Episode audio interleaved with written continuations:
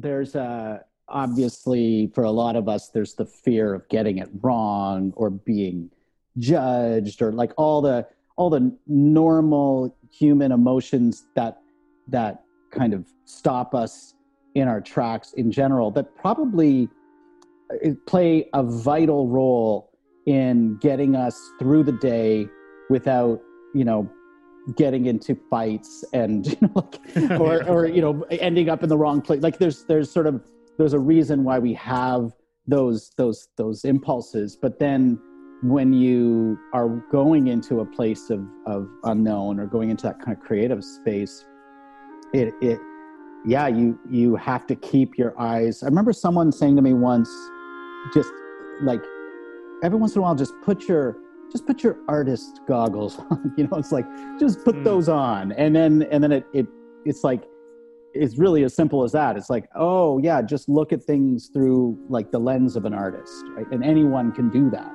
And then you are you're you're you're curious you're open. It's like oh i'm really interested in what the solution to this crazy problem is and how it's going to unfold